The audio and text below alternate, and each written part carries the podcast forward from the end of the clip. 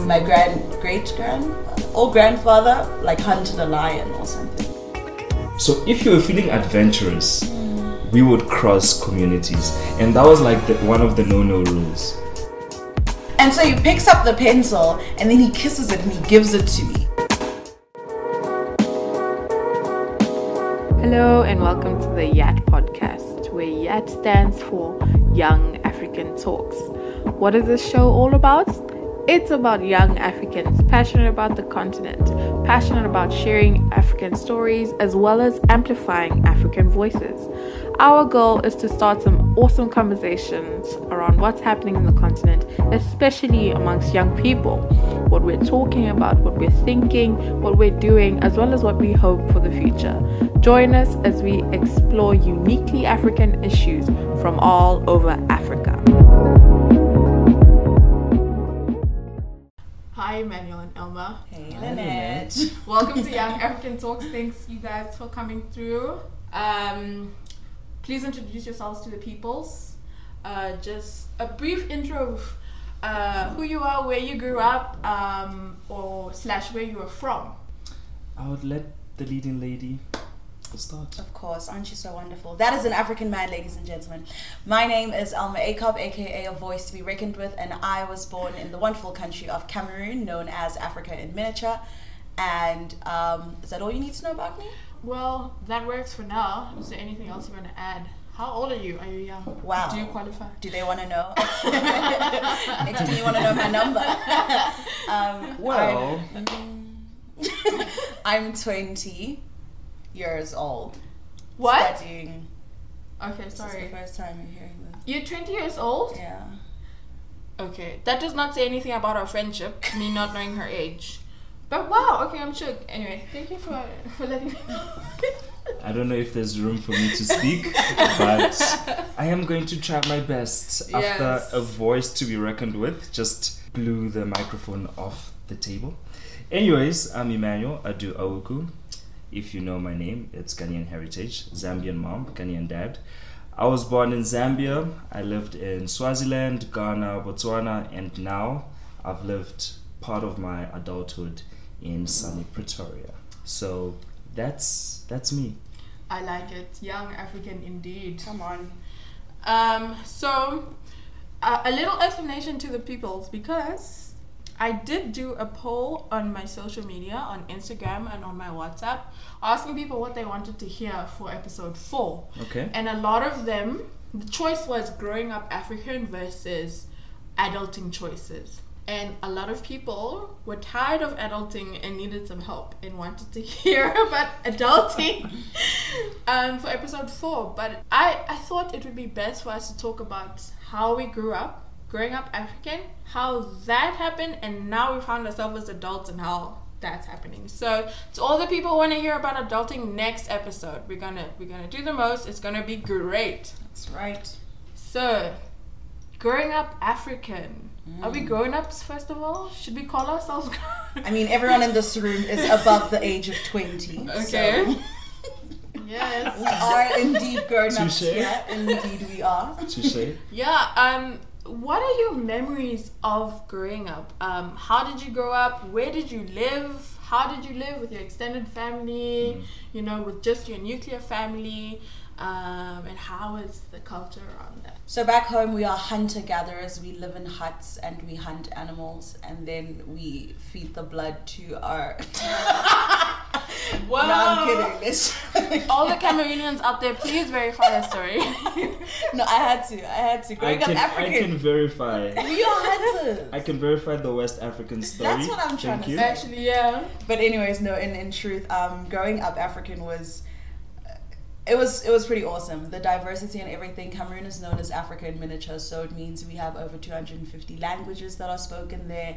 Um, but I was raised in in a home where both parents were academics, so as soon as I could talk, they had me in a British school learning English and fancy ways of talking, which is why my accent sounds like this. But sometimes I can still bring out the West African accent. Oh. Hey, Cameroon is Come on, the come on, come on. Oh. But then sometimes we do switch it up. Um, so so that was that's that's my growing up African, just being in a very academic home with parents doing PhDs and all these academic things. But in terms of food, and I know Emma that you can back me up on this Oh. one. Sha, West African food. I'm being brought into the discussion. Sorry. Wait, so the food, the family, how many siblings were you? So there's three of us. Um, Uh-huh. I'm the last born. What what? And it was just you guys.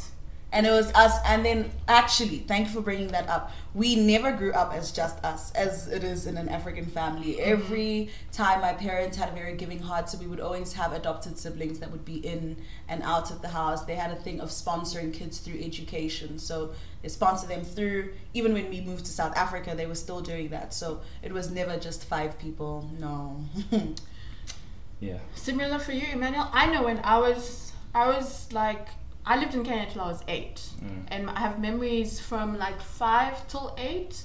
Um, I had uncles and aunts living in our house, a s- tiny two bedroom house. Yeah. You know what I mean? And it's me and my sister. My brother wasn't born yet, and my two parents, and like uncles and aunts. You know, like moving through the house. What about you? What was your Um, so like- so before I get into the family thing, I would like to just say, the concept of home doesn't mean anything to me. Um, That was a different episode, my friend. but go on. Sorry. no, we're talking about growing up, Yes, um, right? yeah. You know, the concept of home now doesn't mean much, you know, but I only figured that out when I came to South Africa, Mm, you know, because it's this whole where are you from question. yes. you know but to dive back into the family um, my dad met my mom in zambia you know i was born in zambia and then two years they moved to swaziland because my dad got a teaching job there. That's where my brother was born. So for the most part it's just been us as a nuclear family. Mm. um, until the 2000s where my brother and I went to live in Ghana with my dad's um, side of the family and my parents then came to Botswana which is where they still are now. Mhm. so I've had the nuclear family experience. I've also had the extended family experience. I have four other cousins um, uncles grandparents you know so so yeah it's great Mm. and I mean, I don't even want to start talking about food. Like this episode will take Hey. a shot left. Yes, Mm, I agree. You can agree? no, I agree. I agree. Hey! Oh my goodness. But like, what age were you when you were moved? Like, what is that timeline like? Ooh. Because you said zero to two, Zambia, two to Six. Okay, cool. So I was born in Zambia, yes. and my brother was born in Swaziland. Yeah. So pretty much, um, about two years older than my brother. yeah. So by the time I was two, my parents had already been in Swaziland. hmm My brother was born. Uh, we lived in Swaziland for for four years. So you were six, your brother's four. my I was six, my brother was four. My parents were like, West Africa. So between six and ten, I was in Ghana. Between ten and seventeen, I was in Botswana. Wow. Sorry, ten and eighteen, I was in Botswana, and then from eighteen, I'm in South Africa now. What was the difference like? Mm. You know, Zambia, Swaziland, Ghana. Mm. What was that like? So, I don't know if my dad did this by design, but you know, he he wasn't culture focused. Mm-hmm. So he raised us to be open. You know, like he watched Formula One. I was like, I just didn't understand. My dad why watched you- Formula One. Is that a thing with like? watching, like, I was like, why are you watching Formula One? You know, and and and that was when I understood the international um, grasp that my dad brought, the dynamic that he brought. You know, so watching him watch English sports, international sports, Ah, athletics, the Olympics. I have never missed an Olympics. Okay. So that set in my mind that the world is literally can be at your fingertips. You know. But I hear you. But what I'm trying to get Mm. at is you were four years old Yeah. and you had some I would I'm going to completely assume that Zambia, Swaziland, sorta kinda, almost the same, not much of a big change. Sure. Sure. And then Southern Africa, then Ghana. Mm. You know? It's like how was that like? You know, when you're a kid, you have so much resilience. Uh-huh. You know, you're put in a different environment and you just have to thrive. Yeah. Do you know what I mean? You're just introduced to your granddad. You're told this is dinner. you can't refuse. Okay. Do you know what I mean? Yeah. So I I can't remember how I felt in that difference. What I would say is I missed my family. Mm. You know, I missed being away from my mom and my dad. Okay. So for me, I had a period of time where I also lived with my grandmother in the village. So like from 0 to 8 I stayed in the same house. Okay. Same town in Mm. Kenya, a town called Machakos. Um, I had basically the same friends, but I remember I we would go to the village very often, and my grandmother was there, and that's like no paved roads, no running electricity, no running water. Yes. Um, but it was like that was like, That was home. and in my culture, my Meru culture, home is where your father is born. Ooh. It's not even where you're living.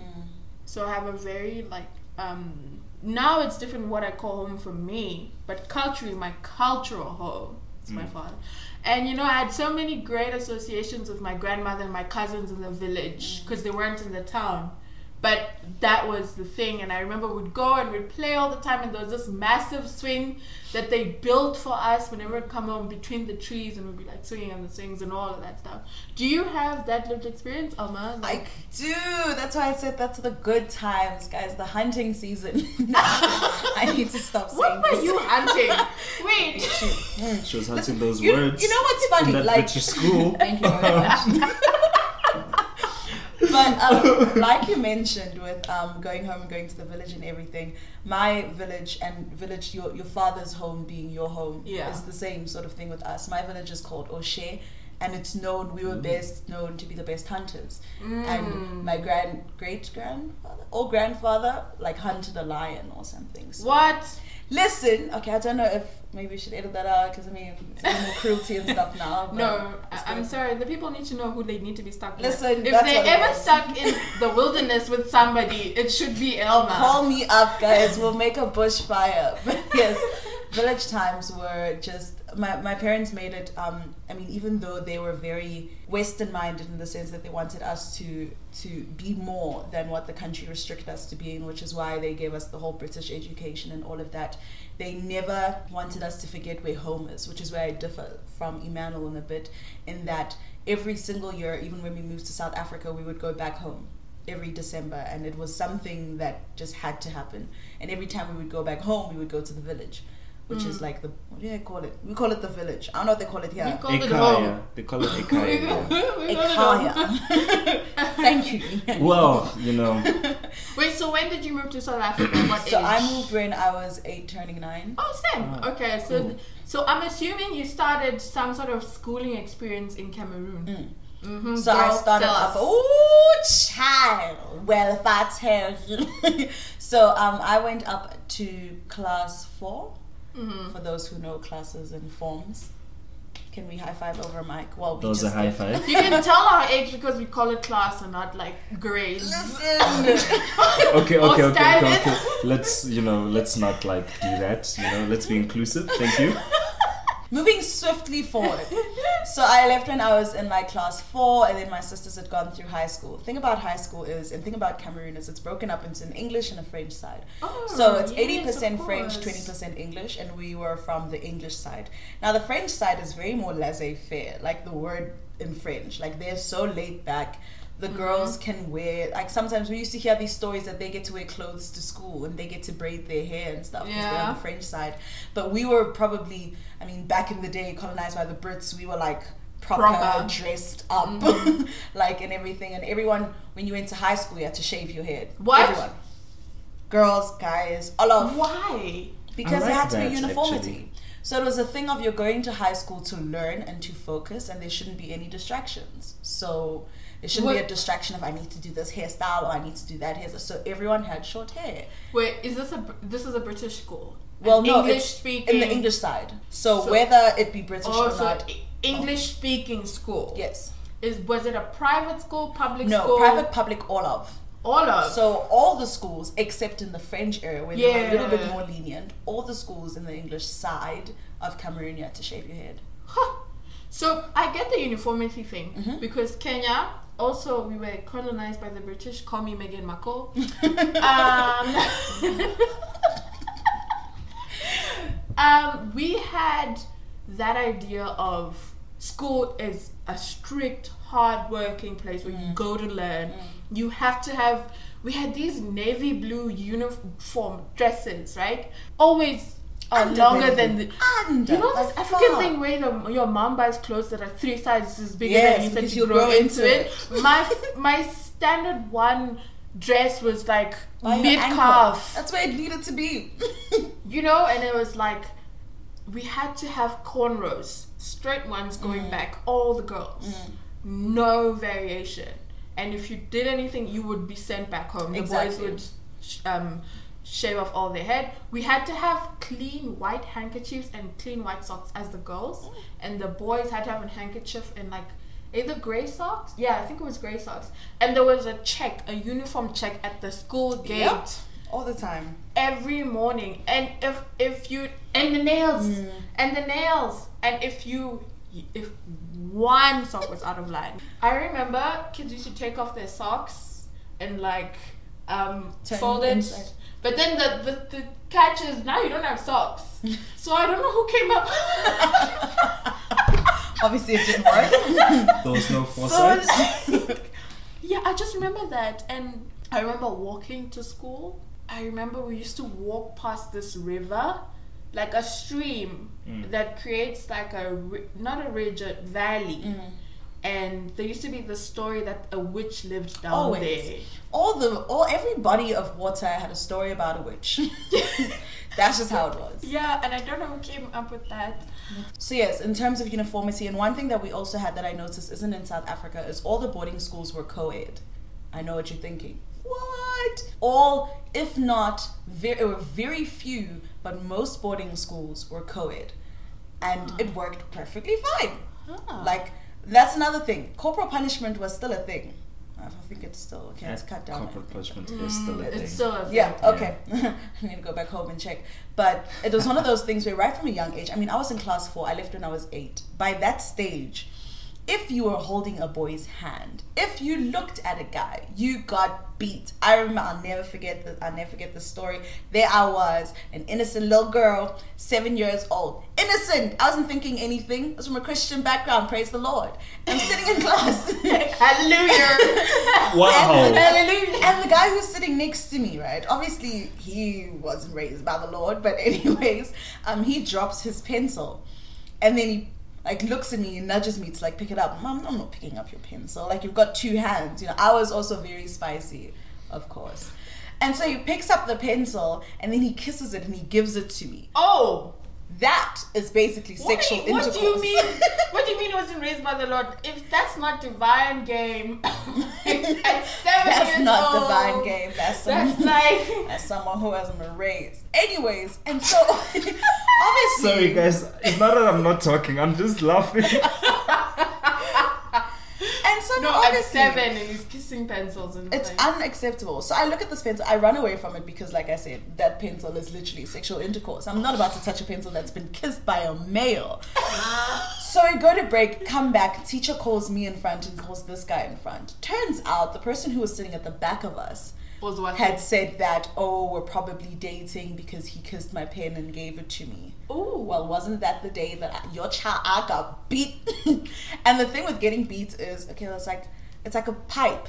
You know those like pipes, like water pipes, those thin ones that are like flexible, and mm-hmm. you just whoosh on on the hand. And the thing is, when you're crying, you must finish crying before you go home because if you're crying while at home, the parents will be like, "Why are you crying?" And then you must now explain and then get and say it was a thing about kissing a boy, then get round two. So yeah, that's my school experience. and what class was this so that was that happened in class three, but I left in middle of class four. So I got here in August. so i started class when i was five years old standard one my mom lied that i was six instead of five because I was a tall, chubby kid, and no, she knew nobody would ask questions, so I got in that way. Um, what about you, Emmanuel? When did you start school? What country was it, and what were your school experiences? Um, I don't remember much school in Swaziland, but I do remember the whole Ghana experience because um, after colonization, most West African countries invested in their education. That's right. That's why West Africa keeps on producing rigorous um, researchers. Not that the rest of Africa is slacking, but you know. Um, so Ghana very uh, like the education system is very studious. You know, from from the get go. You know, kids are carrying books. You're in class from eight to four. You know, like they train that in you, and and yeah, I would say like those were the best formative years ever. You know, because I feel like that foundation literally just set everything. So I had four years of schooling in Ghana. Uh, so basically, class one, class two, uh, class three, class four, and I did class five actually. But another thing about the West African system is that we start in August. So we don't. So we don't start in January. So we start in August, right? And then when I finally moved down to Botswana, Mm-hmm. I had to redo a grade I had already done because they couldn't. Because you guys were about to do your third term and write exams. Yeah. So I did not like meet, you know, the criteria. So there was a gap, and then my parents were like, "No, it's fine, just redo it." So yeah, I redid it. Obviously, aced it, yes. and yeah, everything else was literally like an ace. Cause like how much I had covered in Ghana was like what I was doing Yeah. in like class in standard six. That's such a good point. So it was it was it was it was a bit boring, but there were some things I didn't know as well, you know. So yeah, schooling in Ghana was actually the first time I realized that I was smart. That's a nice childhood memory to have. Yeah. So then, what's the Ghana like? What is the schooling system? If you remember, I know in Kenya it's called eight four four. So you'd have eight years of primary school, four years of high school. Wait, eight years of primary school. Yeah, you go up to standard eight. and then four years of high school, and yes, and then four years of a degree. then uh, okay. So and and then I found in you can't I was can't gonna Well, it actually the numbers add up. They add Yeah, up. they add up at the, at the the numbers add up, but a bit speculative. And- why? And like Botswana is close. It's seven years of primary school, Well, five Africa. years Southern Africa, Mm. and then five years of high school, and then you go on to the four Yeah. years of university. Wow. What what was it like in Ghana? I don't know if And this is any different from yours, but six years of primary. Mm-hmm. Really? Yes, six years. Mm-hmm. So your primary is class one to class six. six. Then you go into something called junior secondary school. Oh. We call it JSS. So JSS one, two, three, and then you move on to senior secondary school, mm-hmm. Uh-huh. which is called SSS one, two, three. Then you're eligible for varsity. Uh. So it's six, three, three, uh. which comes to twelve. Similar to ours, so we also have the six in primary school, so one, two, three, four, five, six, and then um, form one, two, three, four, and five, five years. Then there's like lower sixth, upper sixth, and then varsity. Wow. So basically, the whole idea of a junior college, senior college, and then in regards to what age we start school, we start school as soon as we can speak. So, for example, I started at three, my sister started at two. Okay, so Kenya actually also I need to put out a disclaimer that these are my memories from when I was there. It, the education thing it might have changed, and I'm pretty sure my parents' one was different because they went through six years of high school, but it was like you said upper high school. They did Yeah. four. They wrote like G- some sort of, GCE. and then they O did level. O level, yeah, A yeah, level. yeah, yeah. Um, but I also did nursery school Mm. for two years before I went to primary school. Mm. I remember now. And it was so much fun, lots of napping. You know?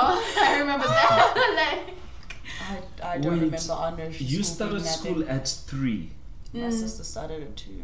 I, I can't reconcile that. I I genuinely don't know when I started school, but I think it was in the normal bracket between five and six. Um, that is that is quite that is very interesting. And the actually. thing is, like, what I want to actually like just talk about that very quickly is Mm. we noticed when we moved here that, um, and it probably has something to do with responsibilities and kids in West Africa or other African countries having a lot more responsibilities at a younger age. But it seems that here in South Africa, especially, I can't comment on any other one, that kids develop later. Like, it's it's you'll find a three year old who can't execute a sentence as of yet. I mean, that's probably normal. But then back home, that would be like something might be your child might need special education or whatnot. But from three i mean we were walking to school alone we had responsibilities and and and and that sort of thing. And like you said the work started from the onset. Um and like you said as well by the time we came back to sa we realized that like wow yeah. Yeah. wow But Yeah. but interesting to note, although this is a whole different chat, right? Um, the one very uh, big difference between West Africa and Southern Africa is that in Southern Africa, most countries invested in their infrastructure, true as opposed to West Africa, where we invested in, In our education. education. yeah So Yeah. it's it's such a small thing to note, but it actually explains why the landscape Yeah. is like that, you know. And then obviously you bring in the inequality, and then Exactly. You know, Yeah. yeah. Because I remember how serious school used to be. Like Yo. that report card where you were told your Yo, position yo. out of the whole class, uh, guys. uh, uh, I guys. remember this one time I was position one in the whole class and I got an award. And I was so happy, and there was like a whole ceremony on the dusty playground Of field Mm. with a tent, and my parents attended, and I was so proud. Which class was this? Um, class standard three. Yeah, it was standard three. We've been And- getting these belts. in belts. my Guys. home we couldn't be anything less than number one Dude, So what I remember is when I came number two. I was like, uh, it's going down today. Ah. you know how you had to explain if you move down to a lower position the next term? Hey. And it's like, I'm sorry, what What, happened? what happened? Who have you been talking to? Who are your friends? Yo. Yeah, no, African parents are like. I remember. So before I realized I was smart, so like I was like playful, Of course. right? So in class three, right, there were thirty of us. So how they did it is half of you proceed, the other half repeat. Ah, oh my word. Guess what number your boy came in standard three? I don't know. I came 15. that was when I tied my shoelaces, I buttoned my shirt, and I hit the books hard.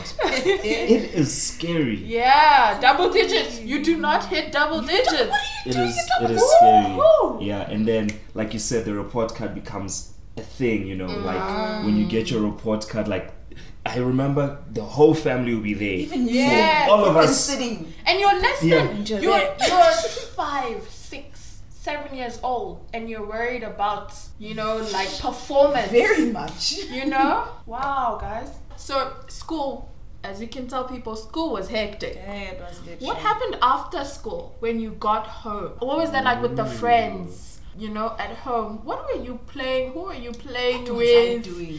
You know, it's like I don't remember having homework because I did all my homework at. Oh, Hey! wait! Must we be used to wait, Charlie, wait, wait, wait, listen. wait, wait, wait. Oh. No, no, no. I have an. Ex- I have a reason why. We used to have class from morning. I don't remember what time. It was probably eight. It used to be cold sometimes. I remember. So seven or eight early, then till two, and lunch. Lunch was one till two. Then two to four, you had like some sort of not ho- homework, but like assignment like classes where you there was three classes in the standard. So standard 1a standard 1b hmm. standard 1c and the teachers would write like assignments on the board. And in the two hours all the kids would rotate amongst the three classes and do all the assignments on the board. And if you didn't finish all the assignments you'd have to go home with it but i usually used to finish all mine in class and the mm. teacher would mark it mm. so i don't remember having homework Come on. Hey! I don't want to brag, but But, you know. no, but like that used to be the thing. If you don't finish, you have homework, so you finish. So when you go home, you, You can chill out. play. You know what I mean? Like that was what every kid was doing. Mm. That was that was interesting. Um, I remember school ended at one Oh. for for us. I'm I'm not sure. I think that That's was on a privilege. Friday. That right there is. I look. I don't want to say. it. I don't want to say, but that's privilege if I ever see No, no, no, no, guys. I'm I'm sketchy on the details. I think that was Friday. That sounds like a And Friday time. and Monday to Wednesday, I think maybe it was like three. there we go. Yeah. Okay. I can't- Okay. But wow, that is actually oh my gosh, it's bringing back so, So many memories. Oh, What? Yeah. Going home because obviously we walked home. Um, Yeah. Yeah. 'Cause I mean, so With, as a group, yes, that You was the best time. It was the you're all group. together. and Yeah. you're dropping people off as you're going. And, it and you always have some coin to buy something on the road, guys. And you know the name of the, the shopkeeper that's on the way, and, and sometimes he gives you They give you more. for free That's the or more. Yes. So yeah, that was very enjoyable. The Oh, food on the way home. Thank you, mom. Um, so then I would, uh, from what I can remember, I'd go home, probably homework. I apparently had this tendency of making myself teacher for all the kids in the neighborhood. my mom said that they were diligent in attending my class. Like they would know there's a time they're going for classes with Elma. What I taught them, I don't know. If your kids have learned something, it's not from me. I'm not liable. Um, just to put that out there. Disclaimer alert. unless they're Nobel laureates. Look, if they are, come back to me. I'm the reason why they are there. So that would happen. Um, obviously, help out where you can in the kitchen and stuff. Nice thing about being a last born, all my fellow last borns was um, they hate us, but they love us. um, Yes, we do. is we were born in the times of you know there are no more struggles you know like whenever parents say that they struggled they struggled when they had like their first two kids but by last born Yo. we're flourishing my guys we didn't do these dishwashing things what do you mean Ooh. no, I'm joking. Sometimes I did wash the dishes. I'm gonna say that because my sister will come after me. Um, I did sometimes. I was like in an African home, not doing dishes. No, I did do dishes. I wasn't spoiled. I was. I did dishes, and I did chopping of vegetables, and then they did the cooking because they didn't want to let me cook. But anyways, that's a, that that hit my heart. Sorry, that's an issue that I'll take up with the fam. But yeah, And about you, Emmanuel. Um, wow, lots, lots. I mean, I used to play soccer. You know, soccer was like one of the tenets of the communities that we lived in. So we had we were addressed by streets. Uh, so my dad also grew up in that same house. So AK thirty five, that was my dad's house. My my granddad's house. So you know, we split ourselves in communities. We hosted soccer matches, soccer tournaments, and um, yeah. So like that was one of the things that I really did after school, apart from loitering and gully and gallivanting. You know that came boys. that came that came naturally you know um, if you were feeling adventurous you would cross so we had like the main road so like eh, wow okay i'm gonna explain this so tema in ghana um, that's where i lived so like i said my street was ak um, 35 well ak and mm-hmm. the house is 1 blah blah blah 35 mm-hmm. then the next street to be al the street before that is aj if you mm. cross the street you go into community 10 mm-hmm. so we were community 11 and then if you cross the other street on the other side it's community 9 so if you were feeling adventurous mm. we would cross communities. And that was like the, one of the no-no rules because like Hey. you could get lost Yeah. legit right so yeah if you're feeling adventurous was one of the things you did you and your boys you would cross over you know just walk in there a bit see what's happening on the other side come home late maybe you get a beating if your aunt that used to beat you was not there oh What do you mean your aunt? Don't Yes, both always. parents. Yeah, but there's always a i a didn't live with my aunt. parents in Oh, sorry, I forgot. Yes. Yes.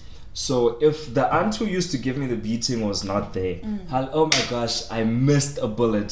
If she was there, Ah. woo, Prepare yourself. hey. Yeah. Um, first of all, I relate with the being adventurous. My form of, of adventures was like stealing um, pieces of meat from the kitchen. You deserve the beating. wait, Uh, wait, you deserve wait, the beating. wait, guys. Bitch, you Let me explain. child. Wait, guys. Did you never play house? Uh, as groups of girls. Where you pretended to. You're cooking Yes. over a can of water and fire. we did that. So somebody steals Back oil, somebody steals okay, no, I know what you're talking somebody about. Somebody steals veggies. Because you gotta make a meal yourselves, right? Nah, I'm with you. I thought you meant like going to steal ama meat from the pot. I was about to say you have chest. I do not have a death wish. Hey! Ah, that's playing with your soul. Yeah, so discipline, eh? we have seen a lot.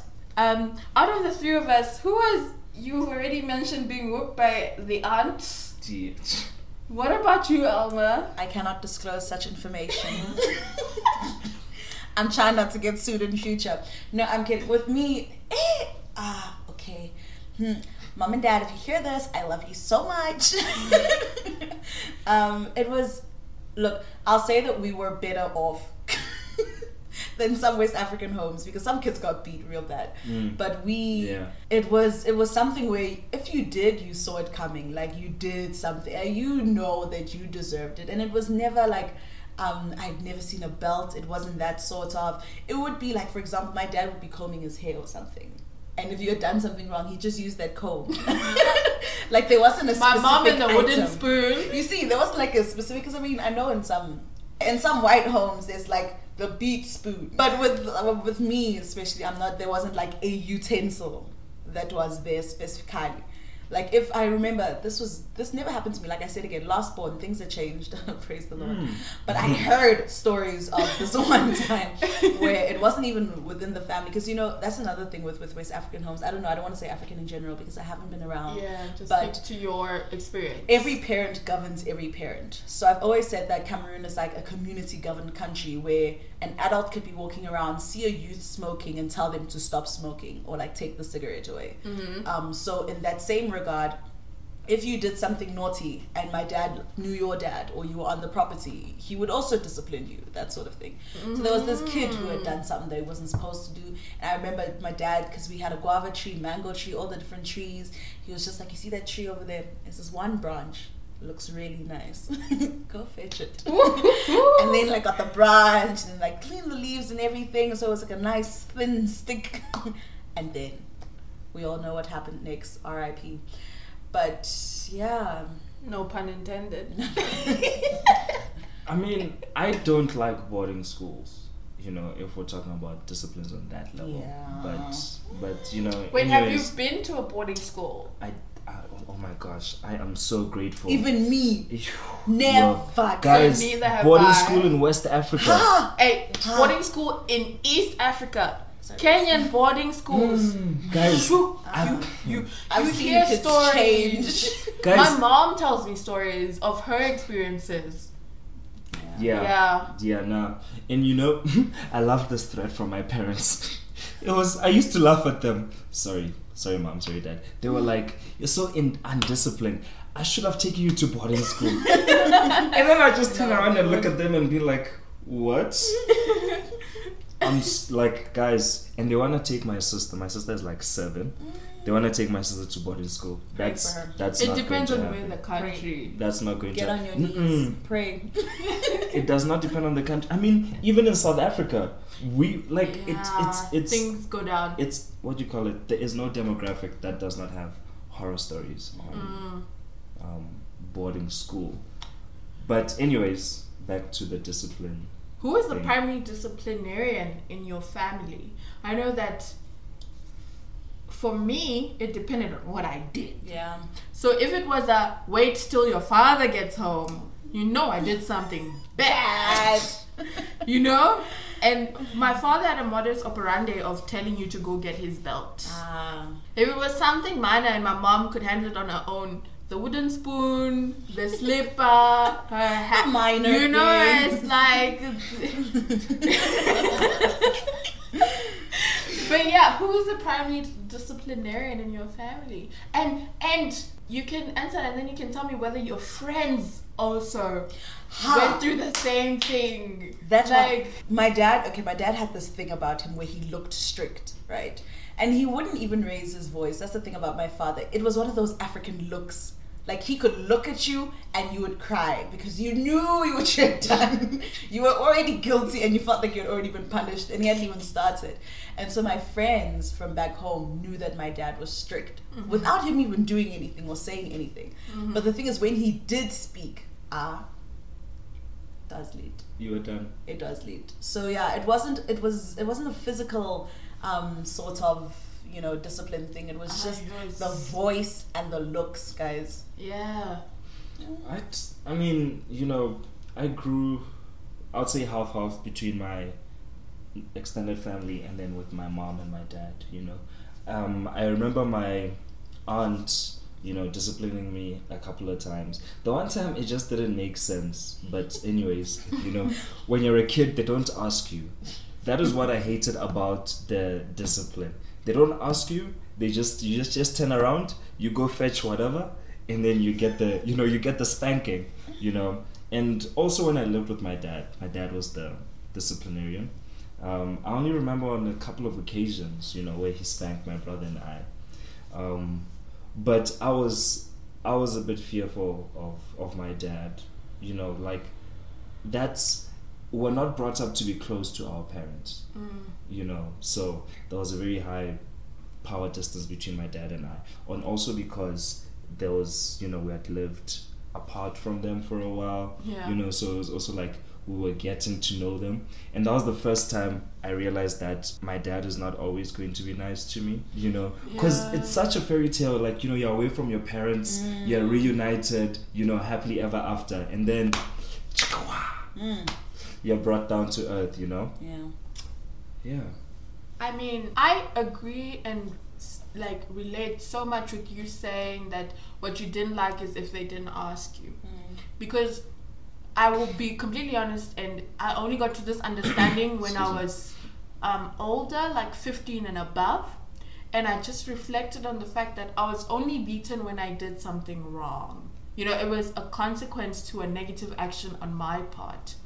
And part of the torture was also knowing that, you, when my parents found out, when I get home, you know what I mean? And it's like, and it was like, so, and it was, all my friends were also being beaten. Like, we'd compare war stories. Are you serious? You know, it's like, it Survival was normal. stories. Survival no, no, scars. no. Guys, this is serious. Like, it was normal. Are you serious? Yeah. So you wouldn't feel like the odd one out Yeah. or something is different or you are not loved because you are beaten. Mm. Everybody's being beaten. That's normal. And why are you You're being beaten? beaten. You're Because you did beaten. something You're wrong. getting beaten. Look under your chair.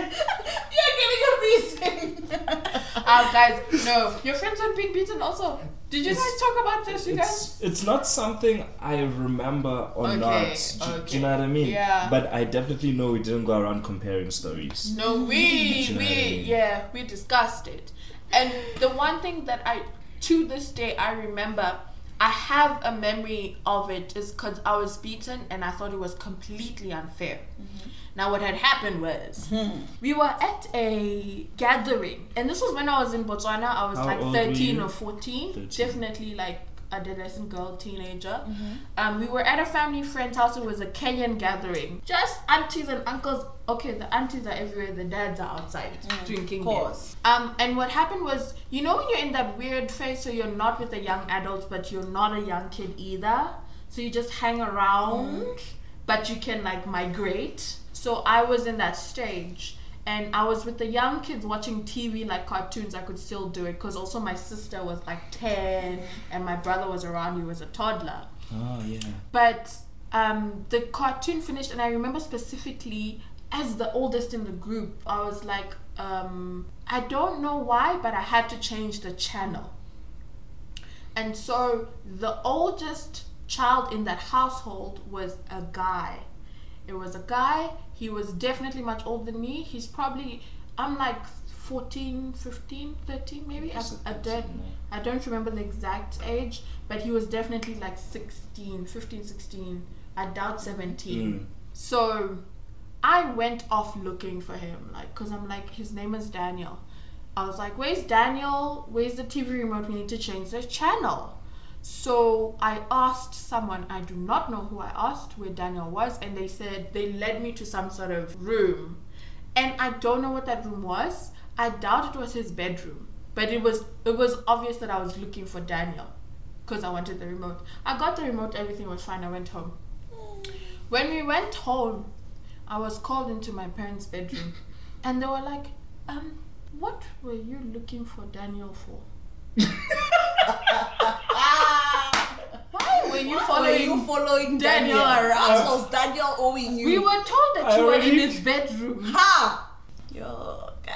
I was first of all I was stunned because I had no conceptualization at the time. I don't think I was even thinking about boys. I was such a good at two shoes, guys. At that point, I was helping out for Sunday school with the little babies. You know what I mean? Like, and I was so shocked, and I was. I was like, no, I was looking for the remote. Did I not get a beating, guys? I think that's the most serious beating I've ever gotten in my life. Ah. Did I not feel so Yeah. you know, like just like seething with anger. Yeah. You know what I mean? It's like they would believe them over me. Like that's the only time I've ever felt like It's not even that they would believe them over me, but they didn't ask you. No, they asked me. No, no, no, no. They didn't ask you in a sit down, my child, and tell us. They asked you in a oh. rhetoric sense. Yes. They didn't want your answer. They did not want your answer. They don't care if you came with a thesis.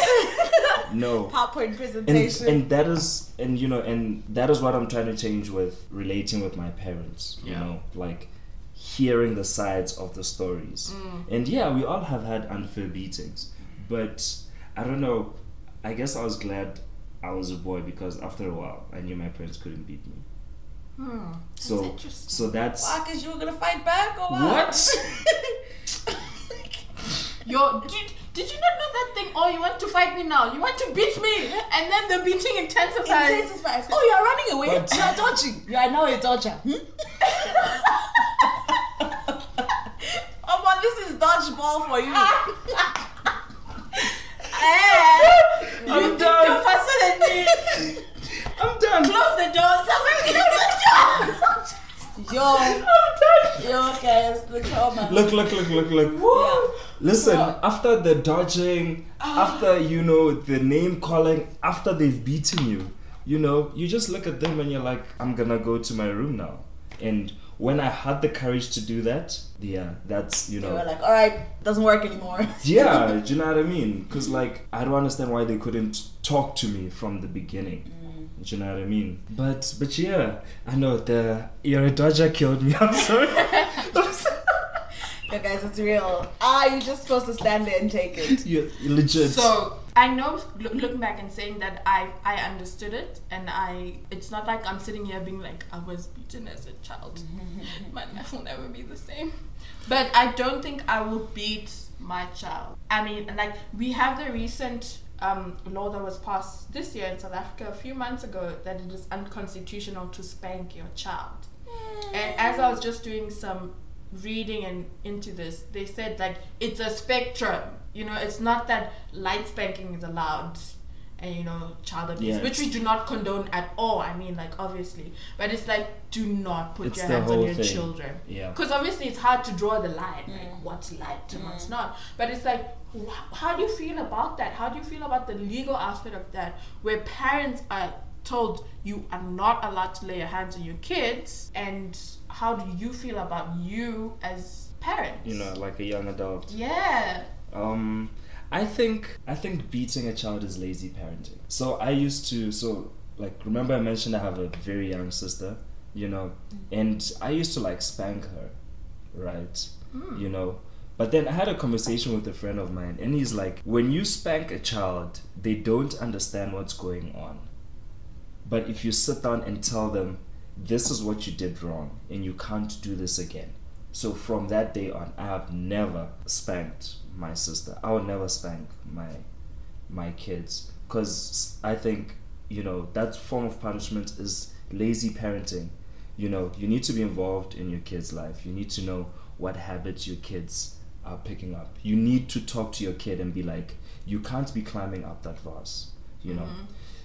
On the other spectrum, you know, we need like a mechanism where we discipline um, our kids, you know, because like now there's a vacuum, you know, especially in many African states, like spanking is how we discipline a child from Yeah. school, from church.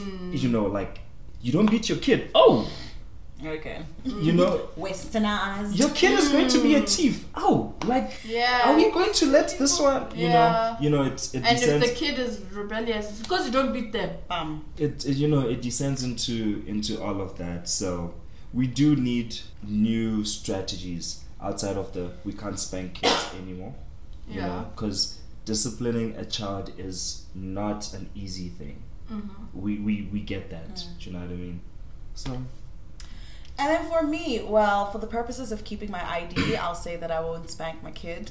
so I'm trying to stay legal in this country. wow To the side, if I wasn't trying to keep my ID, um, I think there's a place. I think there's a place for, um, and I don't know how to explain it without coming across as a child beater, but Elma, Elma, is there a rate? Let me let me think about how, how much I can sugarcoat this. Mm. Uh, So, so the hmm. yeah, and also with this whole thing about the, the the new law that has been passed, I find it almost impossible to govern. It's something that currently happens in Denmark, and I know this because I, I have family friends in Denmark, and um, he he he raised his voice at his son, and his son called child support. And there was like a whole time where the kid was away for like 24 hours and they had to do a sit down interview to find out if he's being abused and all of that. And my problem with that is if it becomes that issue here, it's going to be a scapegoat because every time you feel like, you know, I'm sick of these people, like they keep shouting at me, you can really genuinely just take your parents and have them, you know, locked up or whatever. So, yes, there's a place to sit your child down and explain to them. Um, but I think that comes later. Like by later, I mean not as late as teenager year, even no. As soon as your kid can actually comprehend what's right or wrong, because one thing is when I was younger, I understood. Maybe I don't even remember if I was hmm. beat, but if I was, I would have understood that if I touched fire and my mom like quickly tapped my hand, don't do it. That would be more than let's talk. if you touch the fire, it will burn you. That sort of thing. It's it's one of those immediate responses where I don't think that if in any case whip out and start beating your child, mm. but if it's something that in the moment they'll learn like because of cautionary means, then maybe very reserved, very with a pillow. Hmm. what do you think about the state telling parents how to discipline their kids? I mean, I'm I'm trying to speak from like you know a learned person. You know, I don't know the whole extent of it, but if a state is going to intervene in how you know a couple are gonna raise their kids, the state must also then provide all the means to help the mm. couple the couple govern the kids, if they deem the couple unacceptable by the means that they are you know approaching. So the state can't be like, you're doing it wrong. Okay, thank you for your time. Do you know what I mean? Mm-hmm. Because it again creates that vacuum that mm-hmm. this, you know, passing this law creates. So, like I said, we need new mechanisms, we need new strategies, you know, and you know, on comprehending what was right and wrong. Mm. That is that is the key element. Because my sister is smart. She knows when she's about to do something wrong, and I re- yes. and I refuse to. we all to. did. That's why we were scared of the whooping. Yes, because we but knew. but I refuse to not talk to my sister and be like, if you do that, you're gonna break your arm, or if you do that, you're gonna hurt yourself. Mm-hmm. You know, and of course she does do it sometimes. But what we're teaching the kid is, well, we want to talk to you. You're going to listen to us, and as the kid. It's actually weird because now it becomes a whole psychology thing. Mm. Because then your kid actually grows up to have a say when they are being wronged you know? Mm-hmm. So you know i get the whole if there's a fire mm-hmm. you know? But like she said you know does it become now the kid has raised their voice mm. and then they've called child services because my mom raised you know my mom Yeah. gave me a light tapping you know and the next two years of my life are going to be ruined Wow, guys. I, I think it's complicated. I think I do not condone child abuse, obviously, and the state should intervene when a child is not being, uh, is not uh, in a place that encourages its well being. because in in as much as we joke about in my um in my life and the people I've had this conversation with, I don't I didn't ever fear for my life in any of those instances. I didn't ever fear for my safety and I didn't ever fear you know like apart from pain. You know what I mean? It's like the, the pain of the whooping. But I didn't fear of I didn't feel unsafe. And I knew after the beating was over, my parents would still be there. I could still talk to them. I could still relate to them. I could still run to them for safety. Mm. So I get why the state needs to be like, you are not allowed to beat your children. Because there are people who beat their children mm. and it is not. It is it crosses from discipline to abuse. Mm. Now the problem is that how do you tell people you are not allowed to beat your children from this point on? You know, like it. You know, it's so it's arbitrary. So I understand the need for the law, but I feel like Trevor Noah made a joke about this. And for context, if we have glorious listeners from all over Africa, please say yes. What's up? Yeah, Trevor Noah is a South African comedian, now host of the Daily Show. He's making it big. He said, "Spanky Spanky is for monkeys." what is Spanky Spanky? You know what? I, we don't Spanky Spanky. We beat. Yeah. And he was making a joke about it, but like, I I know what he meant. It was like beating with a belt. It was like you felt the pain, mm. but I actually don't mind a light tap, not a tap, like a a spanking. You know, it's like, what are you doing? Stop that. Yeah. You know what I mean? But the like, you know what I mean?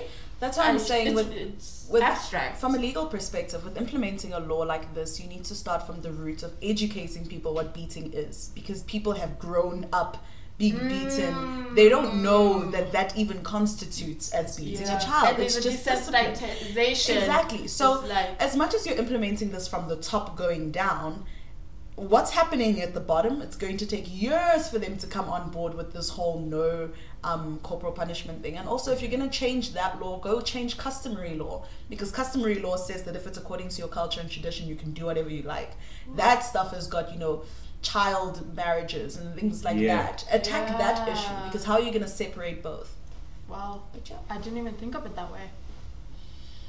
So I don't know. I yeah, it's complicated, but I also know that I'm not sure yet. I haven't decided how exactly I want to do the discipline, but I also side with you, Emmanuel, about replacing the spanking with another form of discipline that also shifts discipline based from fear but respect. Mm. I fear my parents to this day.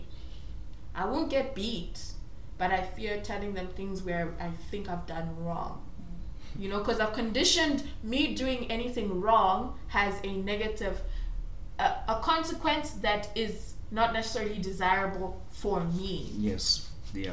So, like, I would love to be a parent where I, like you were saying, explain, converse, be like, this is why, this is right, this is wrong, do not do the wrong because this, and do this because it is Yeah. right. I would want to be the kind of parent that has a healthy relationship with a child that even they can come to me and be like, I did this wrong and I'm sorry, and I'll try not to do it again in the future. Where the discipline is from a point of respect it's like i want to make my parents proud because i know they love me and i love them and i respect them. It's idyllic yes but that's that's the goal. What do you guys think? My goal would be, um, and it's because I was raised this way. My parents always used to say there's a time for everything. So there was a time in my life where spanking was not quote unquote needed. There was a time when I got to teenage age where they sort of, you know, let go. And there's a time now where I'm living in, you know, like they're in Cameroon, I'm here, and there's no. I mean, they're not telling me. They don't know where I am. they don't know if I'm going out, but they've done enough for me to be secure enough to know that I respect them and um, yeah so there's a time for everything mm. and would you say that there's an element of fear in your relationship with your parents? With me, not anymore. so Not with the, there's a time for everything. When I was younger, there was definitely a time where I looked at my dad and I was terrified. Whereas Really? now, I can phone him up and be like, "Hey, pops," and like it's it's a different dynamic. Like our relationship, the way it has grown, it has changed. Yeah. And they mm-hmm. always said that with us. That now it feels like we are the enemies, and it feels like you know we're here to what what what. But there's going to come a time where you'll thank us for all of this. Mm. Okay, Yeah. thanking them. Yeah. Okay, before we get into the thanking part, I would love to hear about what you think fear versus respect, that alternative form of discipline, you know, like you've touched on it before, but Yeah, I mean, I I don't like the fear thing. You know, my parents when raising my brother and I, they created such a high power distance. You know, Mhm. that's what the psychologists will call it. You know, and I'm not close with. I'm not particularly close with both my parents, but I respect them. Mhm. You know. And that is one thing they've taught my brother and I to be respect. Everything that I try to do, I lead with respect. Younger than me, older than me. And that is one thing that I give my sister. She knows that if she respects me, I will respect her. So if I tell my sister do this and she goes and does the opposite, she's not watching TV for the night. Mm. She doesn't have her tablet. You know, she's gonna sleep early. You know, talking about alternate forms of, Of discipline. discipline, yes. Do you know what I mean? Because Yeah. she has more things that are valuable in her life now. Yes, You know, that's so- another thing. So if if my oh. sister does something wrong, she knows she's not gonna go out to play. yeah. So what is she going to do? She's either gonna go to my dad and be like, Dad, I'm sorry, I want to go and play, or she'll come to me to intercede on her behalf because she knows she has done something wrong. Listen, these kids are smart. You have. Do you know what you I know, mean? backup. Exactly. So Ah. so yeah, you know, like I'm actually like living it where I'm not trying to be angry at my sister or raise my voice, Mm. you know, but you know, always let her be aware, Yeah. you know. And you are right, everything in its time. Do you know what I mean?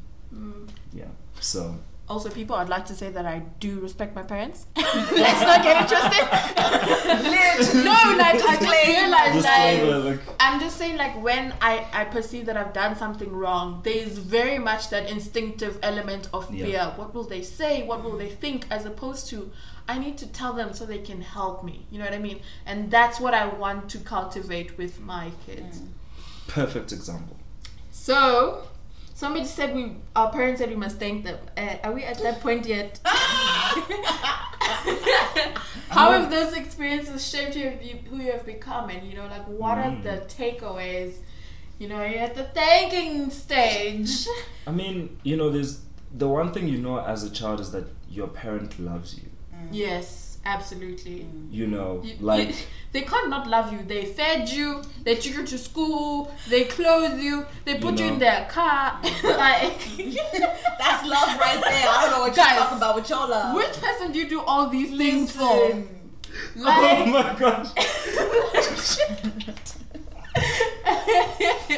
um yeah you know the one thing that i know is that you know no matter how much i mess up you know my parents will will always love me you know it's up to me to also like bridge bridge that divide but anyways i forgot your question so yeah Okay, I'll remind you by answering. yes. So, um, Tell it's them. basically what what should we or have we reached the point Oh, of thanking our thanking. parents? Yeah. Um, and I just give you you quickly mentioned the different things that our parents have done to us that prove that they love us. And there was someone who did a whole social media rant, and they were accusing all African parents of not being um, compassionate and not being able to show love. Shame them. Twitter handle.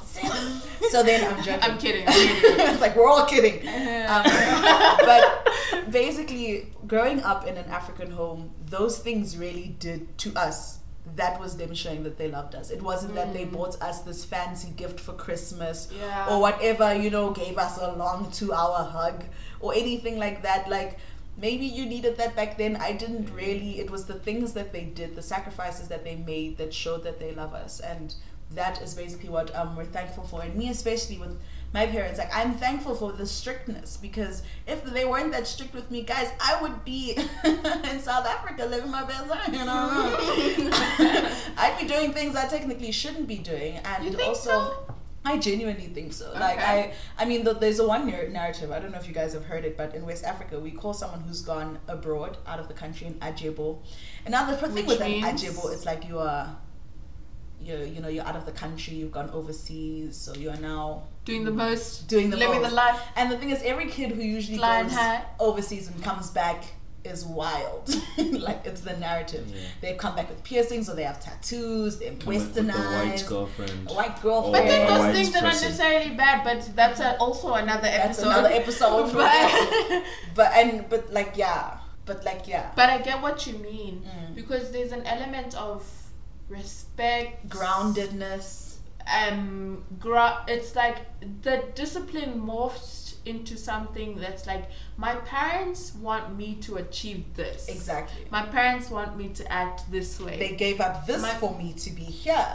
well i don't think i even comprehended that well enough at a Mm. young age i think that idea of sacrifice only ever you really truly understand it when you're older you're Mm-hmm. adulting you're trying to pay bills you're trying to you know what i mean and you see exactly the extent to which your parents have gone to to provide for you but i think i understood in that i saw in them being strict on me for my grades in them being strict on me on say hi to auntie greet them Yes. go and say hi help in the kitchen you know like i saw how that those mannerisms paid back in that people praised me people Mm. Yes. Mm. thought of me as a well-mannered kid that gave me more clout in my community i was always a goody two shoes in the circles Mm. That's right. you know what i mean and it's like it's not that i'm saying i was better than the other kids but i saw the response i got from other adults and Mm. you know um in that my parents disciplined me in this way because they knew it would get me this far Yeah. in life and it has paid off in many ways as you know as an older person Interesting. Mm. What's interesting emmanuel Mm, well, I mean, you have you have both said a couple of things. I mean, I agree with and I disagree with. Um, you know, it's you actually never know how something will turn out. mm-hmm. You know, you know, our parents did the best. You know, and you know they hoped for the best. You know, they did make sacrifices, but it was their responsibility. mm. you know so you can use that as a currency but i make sacrifices for my sister as well you know Mhm. and i don't expect that i don't expect her to return that currency do you know what i mean because that is you know it can be a definition of love it can be a definition of you know being a big brother you know Mhm. however you call it you know but but yeah i will agree on the discipline on the discipline part yeah you know because like we could be living our best lives That's um, we You could know, I when I was growing up, I did not have a sleepover ever. Who? Yeah. Let's not did start talking about Ah, sleepovers that's and the things we were denied. Oh, we need a you part two. guy, Ah, guys. uh-uh, the things that I didn't get to do. I did not. I did not have a curfew. I was just, you know, like the going out thing was just not it, and that is just why I wanted to leave home so quickly. Mm. You know. But then when I came here on my own, you know, I knew when to chill at home. I knew when I needed to go out. Mm. Yeah. You know, like I knew how to be safe. balance. you know and that, and that is every parent's you know wish to see their kids safe you know to see their kids live their dreams you know so i guess we can be thankful for our parents Yeah, definitely guys, I, th- I, I think Can we we, play this can. part for them? Yeah, like we can be like, thanks, mom and dad. Wow should we play Wow. it for them that will I'll be crop out the whole thing and just Would play you this would you part. send this podcast episode to your parents and be like, hey, mom and dad, I did this thing. now I've that you too much. now that you now that you think about it it might actually be yeah i'm gonna do it Okay.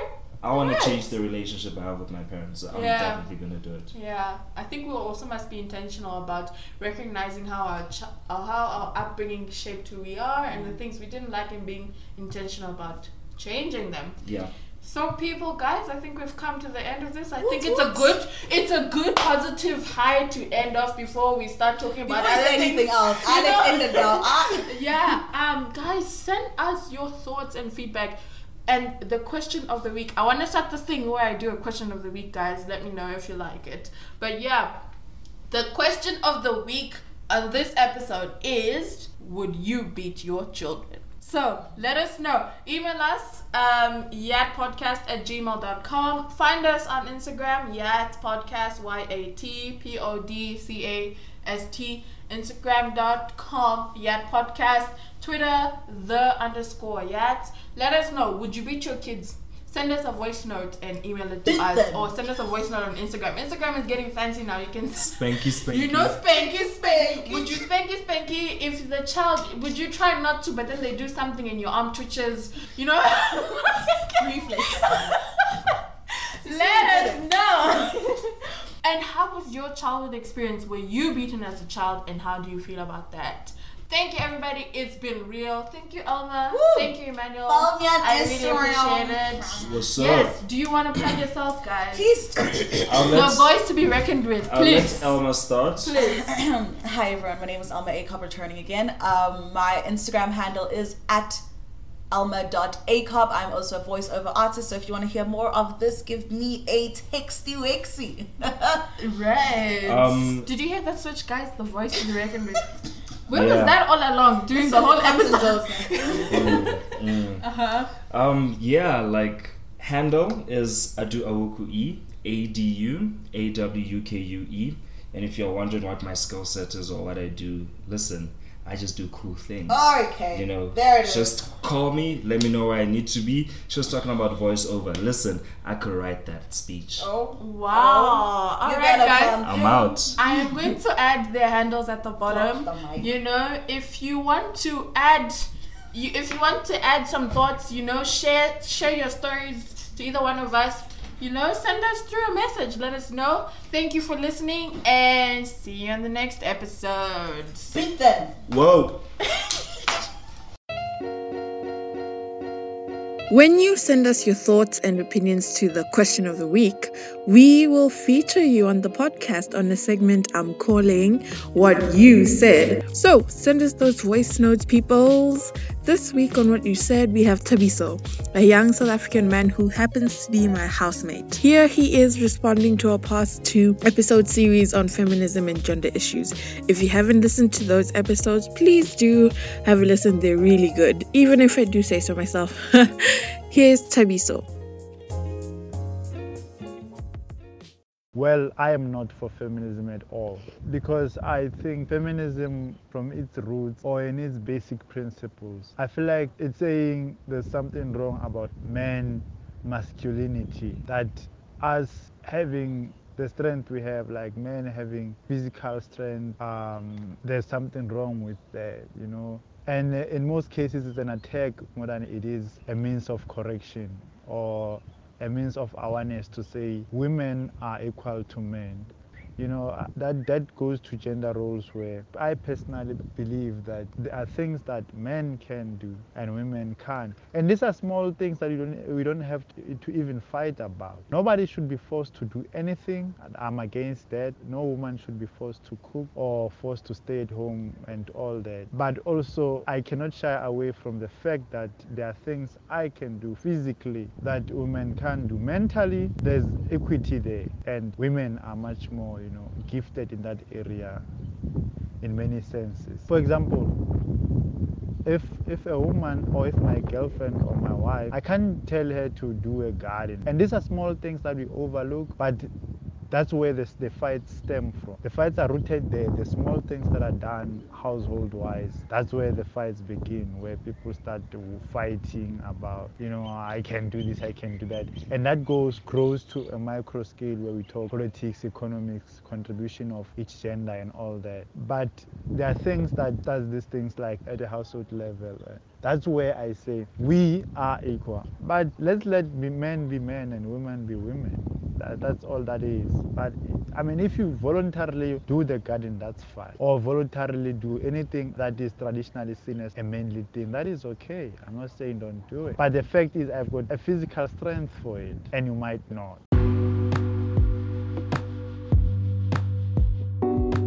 First of all, thank you, Toby, for sending in your thoughts. Um, I really appreciate you taking the time to interact with us. So, I think it's important for us not to narrow down feminism to something as specific as gender roles. The thing is, if we narrow it down to something as specific as looking at the things that men can do because of their physical ability and the things that women can't do, then it takes away from what feminism is trying to achieve. Um, feminism, in its basic principles, Tabiso mentioned that, the founding principles of feminism, especially in the first wave of feminism, which began in the 18th century, is that it was a way for women to fight for equal economic, political, and legal rights for men and women.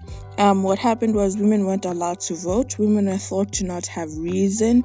Women are thought, were thought to be fragile, emotional, um, not capable of handling some of the things that men took for granted, like owning property or um, being able to vote or like just speaking in a room full of people and making decisions. Women didn't own much. Their husbands owned all the property, their husbands owned all the children, you know, and men had all the power right? And that is what feminism is based upon. Obviously, it has evolved over the years. Like, I'm not going to sit here and act like um, there are some women out there who you really don't have a, let's just say, a polite view towards men. But you know, there's always extremes in any kind of um, system, and feminism is not unlike any other belief system. So, yes, some women will hate men. Some will come across as attacking men, but feminism itself does not aim to attack men. Um, Teresa said feminism feels like an attack on masculinity. It's not an attack on masculinity. Feminism is an attack on toxic masculinity. There's nothing wrong with being letting a man be a man, but if a man is a man and in practicing his masculinity, it um, harms children and other women and even other men, then we have a problem. Because, I mean, remember, as women complain about the expectations placed on them by society and by the economic and political systems and social systems that we live in, so do men. Men are expected to be hard and unemotional and macho and the providers of the family. And of course, when that becomes too much or those expectations end up in you acting in a certain way, you know, expecting to always be the sole voice or, you know, um, having problems expressing your your your vulnerabilities, you know, or even just expecting a certain ownership of people, especially of women and women's bodies. That is when your masculinity is becoming toxic. It is not expressing itself in a positive way, and that needs to be changed. And I think men, you must remember the feminism movement is tackling certain issues that definitely need to be tackled. Also, this is another thing, guys, let's not forget that the media in the 1960s, in response to a lot of the uh, progress that women were making in legal and political and economic spheres, you know, women were getting laws changed and women, you know, were fighting for being able to make decisions about their bodies, you know, and being able to work in certain jobs that they were told they weren't able to work at, but they were like, wait, why not? So, in response to that, in the 1960s, which went into the second wave of feminism, feminism was painted as women hating men, and you know, women were just radical, and you know, they were just crazy lesbian, bra burning uh, psychos. And that idea that feminists hate men is a direct result from media and a portrayal by media to discredit the feminist movement. So if you ask feminists whether or not they hate men, they don't hate men. I don't believe across the board feminists hate men. I mean, I do believe in creation. I am a Christian. I do believe that men and women are meant to complement each other. And I do believe that um, there is a purpose in the way we were created. Um, I don't believe in using those differences to the extreme. So I think we must challenge ourselves. Why do we think feminists hate men? Have you ever had a conversation with a feminist? You know, have you ever tried and learned about what the basic goals principles, uh, direction of certain types of feminisms are about. Have you ever sat down and asked yourself, um, what exactly would it mean for me to examine my toxic masculinity? What exactly would it mean to be an ally for women? Don't believe what the media portrays and what is just being given to you. Kind of try and understand it for yourself and have a sort of understanding from your personal point of view and not something that's biased. First, try and understand the other side and see how that plays with your side. So, yeah, um, feminists don't hate men. Don't believe everything that the media tells you. Um, okay, I'm going to stop now. I'm going to stop now before I keep talking because I could go on forever. But again, thank you, Tabiso, for sending in your thoughts. Thank you for um, extending the conversation. And this is what happens, guys. You send in your thoughts, send us a voice note, and we have a conversation. This is exactly the vision, guys. Young African Talks. And please subscribe to our podcast. Subscribe on Google Podcasts, on Spotify, or anywhere you listen to podcasts. Please share these episodes with a friend. The whole point is to have a conversation amongst young Africans living across the continent. And again, how am I going to know what you guys want to talk about and hear about if you guys are not part of the conversation? So please subscribe and tell a friend. Thank you.